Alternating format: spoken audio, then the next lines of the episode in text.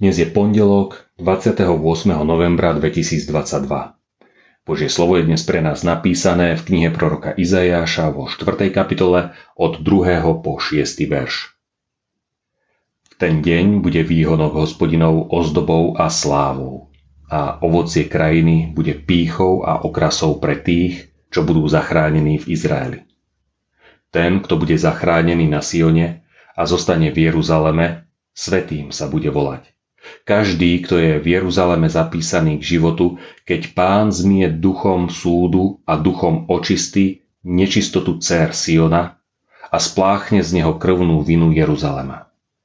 Hospodin stvorí nad celým príbytkom vrchu Sion a nad každým jeho zhromaždením vodne oblak a v noci dym a žiaru plápolajúceho ohňa, lebo sláva hospodinova bude prístreším nad všetkým a stan na zatienenie pred horúčavou vodne ako útočisko a skrýša pred lejakom a dažďom.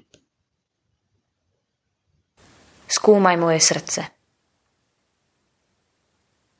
V ten deň, deň Božieho súdu, Izrael opustil hospodina. Pohrdli svetým Izraela. Bohoslužby neprestali, obete neprestali, ľudia prichádzali do Božieho domu, modlili sa a Boh predsa hovorí, ohavnosťou mi to je. Kto vás žiadal, aby ste šliapali moje nádvoria? Nepočúvam vaše modlitby. Či si myslíte, že ja som ako vaše strieborné a zlaté modly, že mnou môžete manipulovať? Splniť si svoje povinnosti, aby som bol spokojný a vy, aby ste si mohli robiť, čo chcete? Ctíte ma perami, ale vaše srdce je ďaleko odo mňa. Sklopia sa oči človeka. Pokorí sa povýšenosť ľudí. Len hospodin sám bude vyvýšený v ten deň. Boh je spravodlivý, ale aj milostivý. Dáva nový život a ponúka cestu zmierenia. Zachraňuje tých, ktorí sa k nemu utiekajú. Súd dopadol na Izrael. Boli odvlečení do zajatia a iba malé množstvo sa vrátilo – Boh ich priviedol domov rovnako ako v čase exodu. Proroctvo sa naplnilo. Je však aj predzvesťou väčších vecí. Deň súdu prichádza. Výhonok hospodinov je predzvesťou Krista.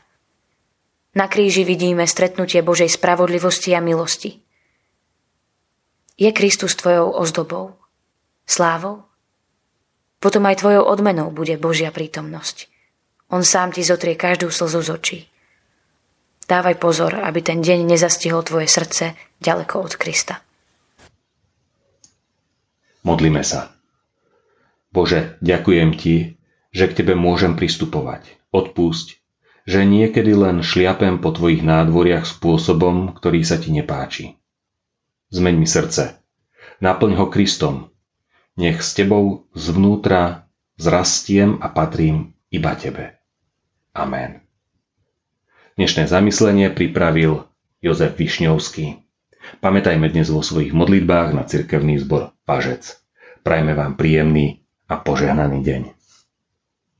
thank you